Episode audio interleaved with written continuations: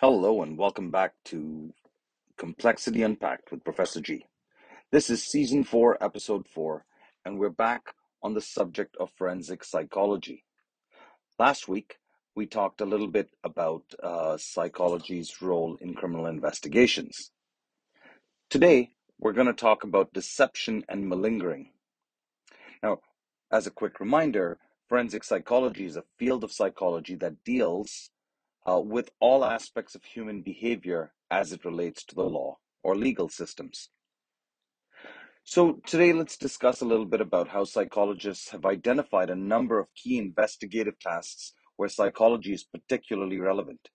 Investigative decision making, for example, especially decisions that require in depth understanding of criminal behavior. That's particularly relevant to law enforcement and their job. The tasks of discovering the truth is an essential investigative fact finding process. Now, the police attempt to detect whether or not someone is telling them the truth. Psychologists have participated in the development and testing of a variety of techniques to detect deception. And today we're going to talk a little bit about those. We're going to start with the polygraph.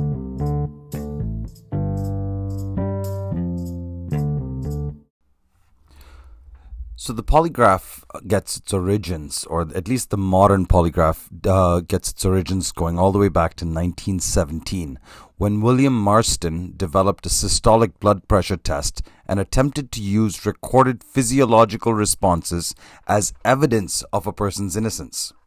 Now, interestingly enough, when it was first used, Marston's testimony was rejected in court uh, during the Frye versus United States 1923 case. Uh, but the that the reason for that was because the judge believed at the time that the scientific community had not yet reached a consensus on the efficiency of the test. Now that being said, it was still early on, and that's you know you see the development over time. So a polygraph relies on the principle that deception is associated with physiological responses. And so the machine records an individual's autonomic nervous system responses when asked questions. It records it in a number of different ways using measurement tools. So the measurement devices get attached to the upper chest and the abdomen, and they measure uh, breathing. Uh, they measure sweat on the skin uh, by attaching electrodes to the fingertips and heart rate is measured by a partially inflated blood pressure cuff attached to an arm. In a forensic context, a polygraph is used to measure a person's physiological responses to questions being asked by the examiner. Now, in a Canadian context, the polygraph course at the Canadian Police College is restricted to police officers only. There are other countries, however, where uh, civilians are tasked with such functions. That's not the case in Canada. In Canada, polygraph tests are often used by the police to help in their criminal investigations. Polygraph discor- uh, disclosure tests are used to uncover information about a person's past behavior. And governmental agencies in Canada still use the polygraph as a general screening tool. Some police services uh, require applicants to take a polygraph test as part of the initial hiring process. And the Canadian Security Intelligence Service, CSIS, also requires a potential employee to take uh, a polygraph test in order to assess the candidate's reliability and loyalty. So, not only is it used as an investigative tool, it is also used as a screening tool for law enforcement. Now, there are various types of polygraph tests, and uh, we'll look at a couple of them to get an understanding of how they, uh, you know, how they are utilized. So, the first thing that you should identify is that the polygraph does not actually detect lies.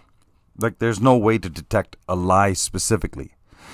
What it's doing is it's looking at the physiological responses to lying, and it understands that the physiological responses to lying share much in common with the physiological responses to anxiety or anger, embarrassment, and fear.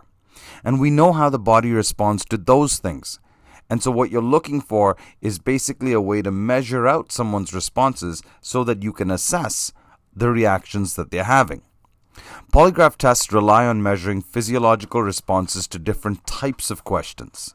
Some questions are designed to elicit a larger physiological response in guilty individuals rather than those who are innocent. First type of test uh, that we look at is the relevant irrelevant test.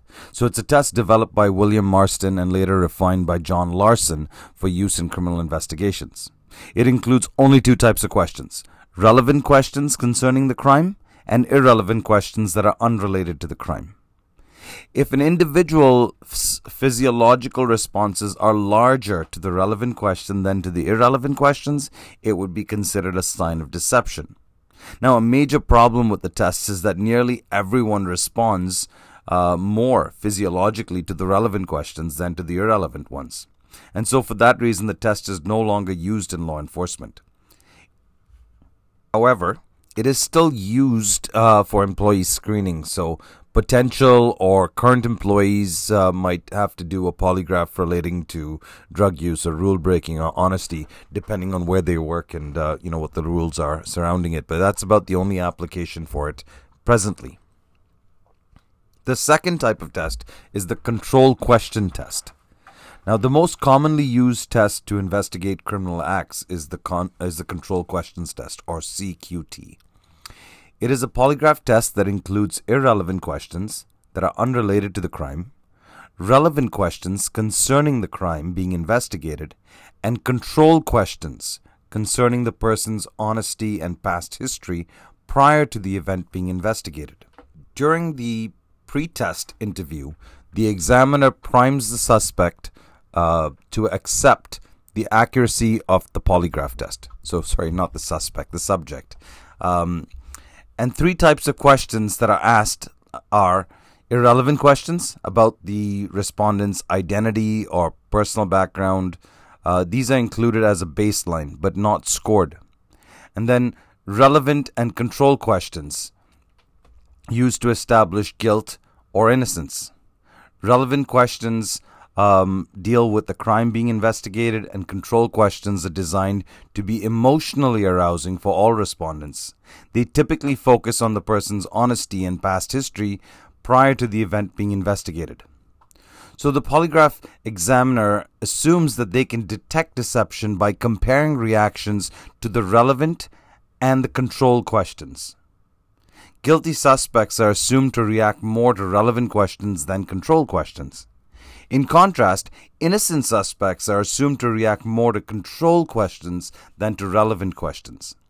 The reasoning behind these assumptions is that innocent people know they are telling the truth about the relevant questions, so they will react more strongly to general questions about their honesty or their past history. Final one we will look at here is the guilty knowledge test. So it's a type of polygraph test designed to determine if the person knows details about a crime. It was developed in the 1960, um, in 1960, and it does not assess deception, but instead seeks to determine whether the suspect knows details about a crime that only the person who committed the crime would know. It is a multiple choice test with one correct answer called a critical option, and the other are four incorrect answers. So the, the guilty person is assumed to display a larger physiological response to the correct option than the incorrect options. An innocent person who does not know the details of the crime would not have a larger, uh, you know, comparative physiological uh, or physical response to any of the questions because none of it would be known. The test is commonly conducted by measuring a person's uh, palmar sweating, the sweat in the palm of uh, the hand. Now, some research has demonstrated that response times to questions can accurately identify participants uh, with guilty knowledge. This test is not commonly used in North America, but it is widely used in Israel and uh, in Japan. And prior knowledge, uh, you know, prior knowledge reported in the media is one factor that could distort the accuracy of the information. So, depending on how much information is out there originally, um, and in obviously we know in North America we have a lot of information that goes out through social media and the news prior. It it could skew the results, and perhaps this is one of the reasons it's not heavily used in North America.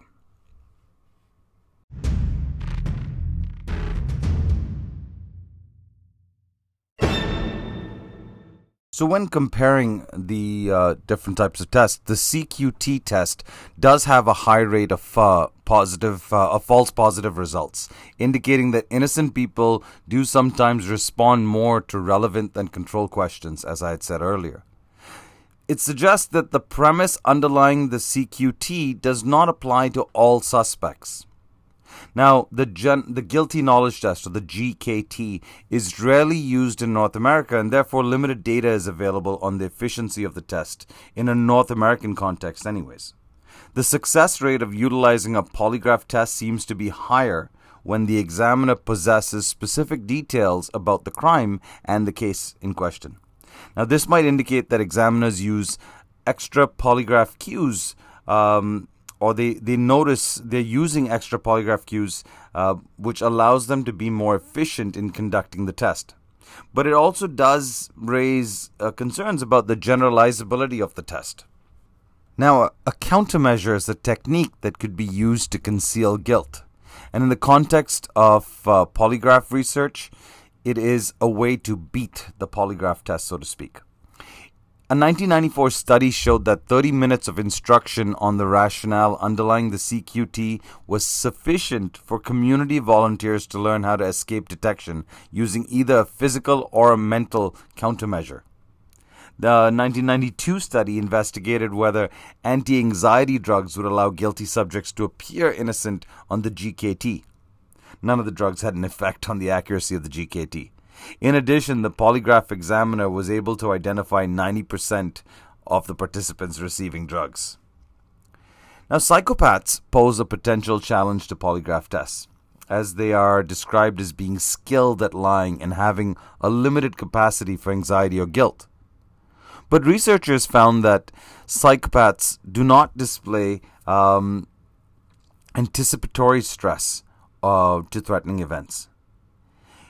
It's obviously only possible to test this problem in a laboratory sort of mock experiment. The results of multiple studies showed that both psychopaths and non psychopaths were detected at the same rate.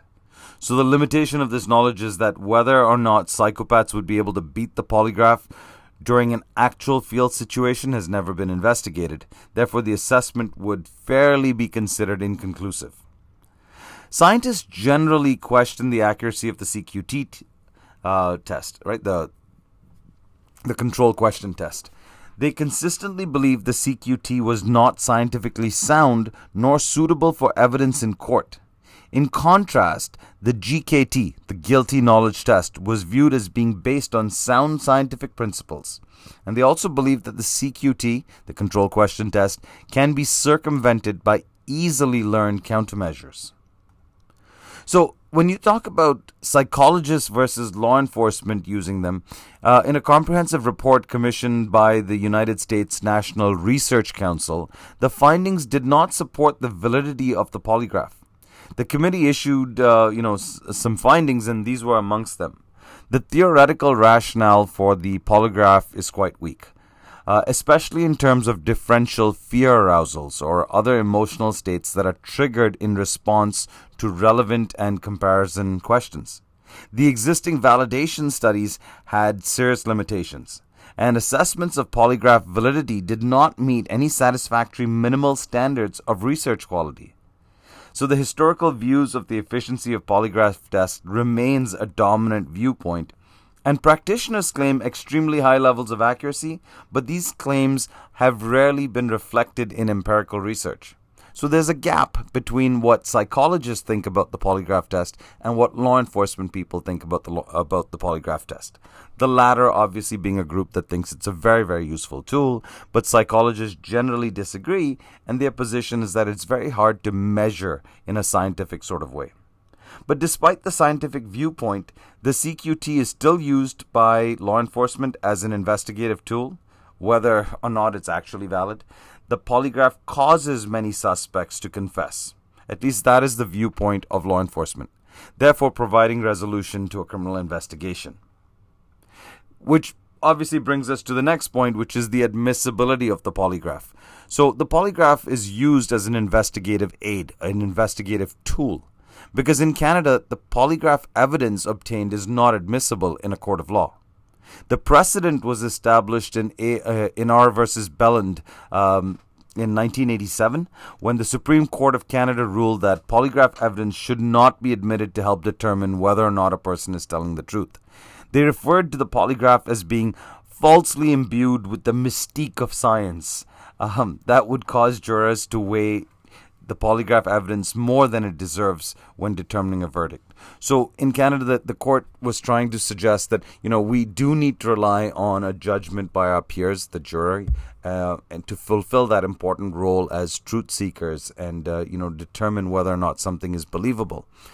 And the fear was that a polygraph gives the impression of a machine that cannot be wrong. And so, erring on the side of con- uh, ca- you know caution, decided no, that it would not be admissible. Australian courts, they've come to the same conclusion. And in the United States, the U.S. Supreme Court in 1998 rejected the admissibility of the polygraph because of the belief that polygraph evidence would usurp, again, just like in Canada, the role of the jury um, as determinants of credibility, uh, you know, of the statements and of witness testimony. So clearly there is a gap. It is not acceptable evidence in court, but law enforcement strongly believe in the value of it. Obviously, so does employers because the test is still commonly utilized. And I think the point to focus in on is this idea that even if the information is not perfectly reliable, it definitely has an influence on how people, you know, perceive um, the device, and therefore that alters or not whether or not someone is honest. Now, the last one I want to talk about for a little bit here is the brain based polygraph techniques. So, research has been conducted to see if brain activity can be used to measure and detect deception. And numerous studies have been conducted over the last many years with no definitive results at all.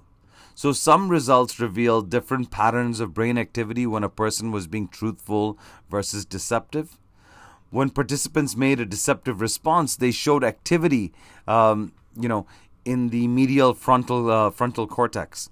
This area of the brain plays an important role when the person is deciding between conflicting responses. So, investigators have also begun using fMRI, that's functional magnetic uh, resonance imaging, to determine uh, which areas of the brain are associated with deception. The findings are not yet conclusive, but some evidence suggests that the brain imaging techniques can differentiate which parts of the brain are involved in lying. And so, you know, stay tuned. In the future, you might start to see different types of polygraph tests that have a whole different function in sort of the way they detect scientifically, if you will, someone's, uh, you know, lying.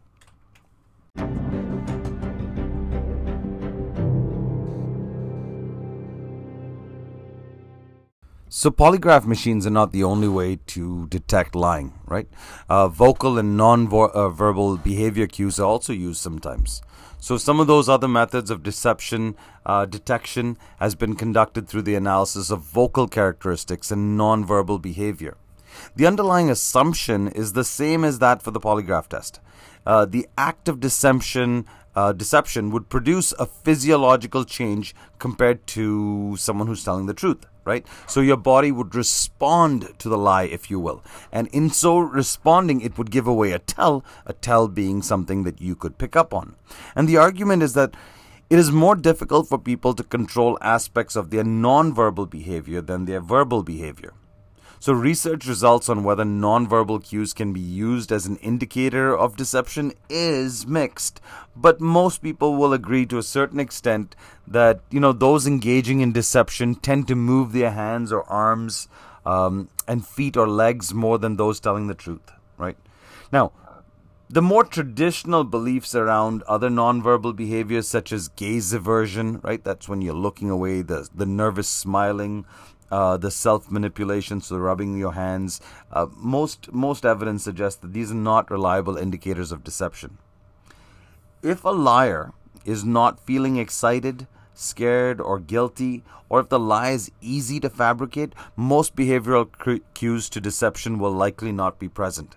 So there's a there's an element of being good at lying um, and understanding how that works. Uh, but generally speaking, we're looking for a range of uh, cues that we can put together. I would always suggest to you that you never want to look at a single um, indicator and then draw an overarching conclusion from it, right? If people are under stress, it is possible to detect deceit by paying attention to signs of emotions. So, some of those are seen as microfacial expressions. However, this is more reliable only when it's a really high stake lie, and they're very, very hard to detect for an untrained person. Um, even for a trained person, they happen in a in a microsecond. So, uh, difficult uh, task ahead. The vocal indicator that has been most strongly associated with deception is voice pitch. So those lies, um, those telling lies, tend to speak in a higher pitch, um, in a higher pitch voice than those telling the truth, right? And I guess there's a level of excitement or excitability when you're trying to convince somebody of something you know to be false.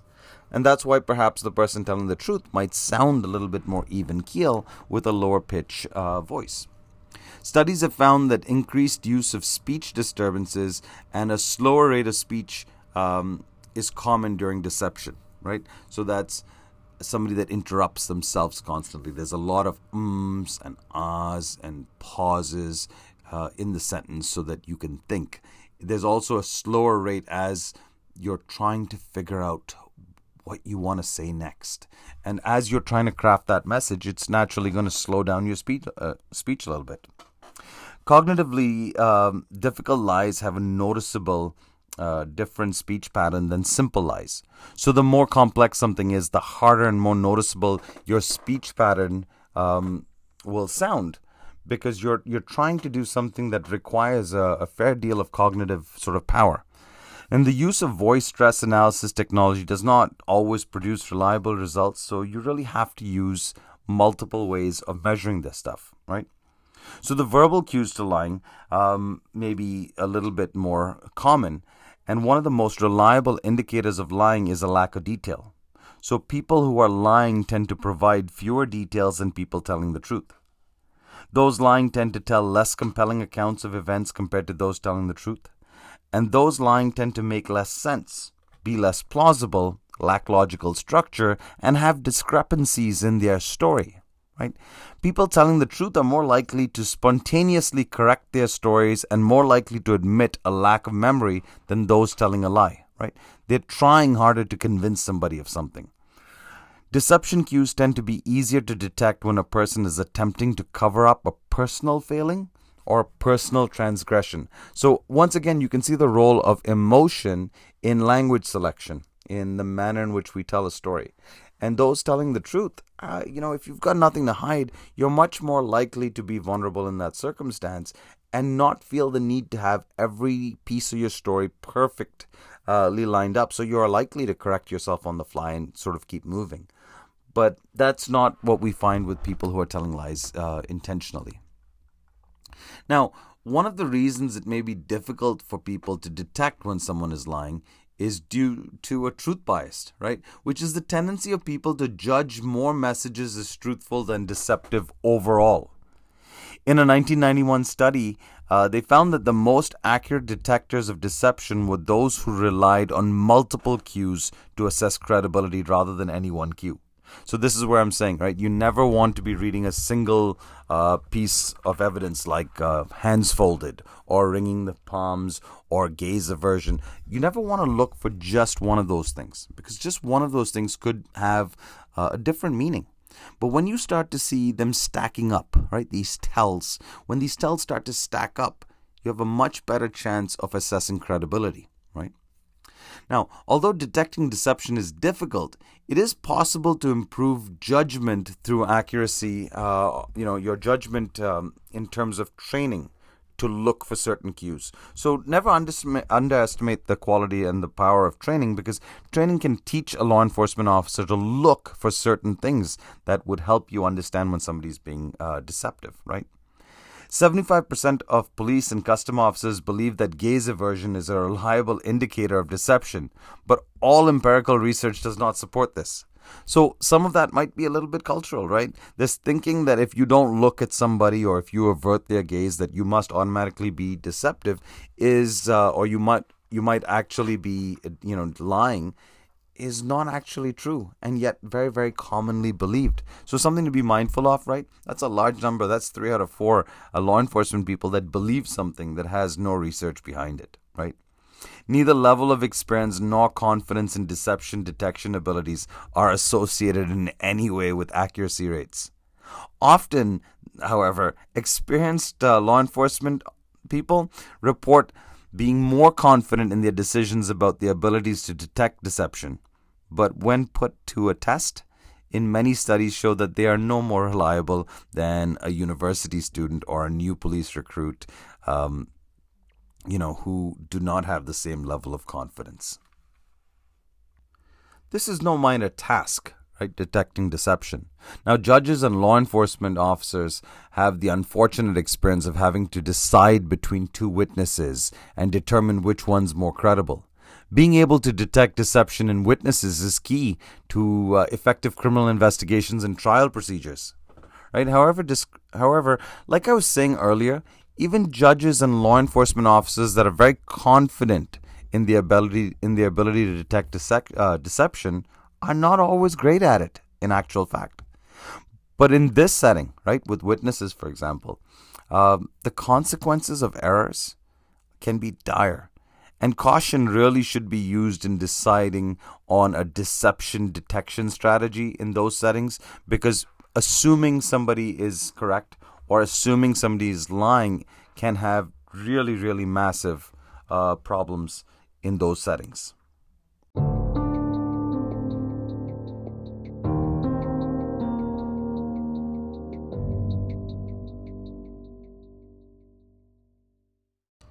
Each year in North America, an estimated 100,000 children testify as witnesses in criminal trials. And like deception in adults, deception in children varies in motivation and purpose. So children may lack the cognitive sophistication to understand how one uh, lie requires additional lies just in order to achieve a coherent story. Although denying wrongful behavior is widespread in young children, it is difficult for them to sustain a coherent story as part of that deception. So, lying to conceal a transgression and small lies, such as an untruthful statement uh, that's usually told with no malicious intent, emerges around three years old onwards. That's that's when we start to see that uh, willful attempt to conceal something, right? And although young children are capable of deception, they often fail to make their deception believable.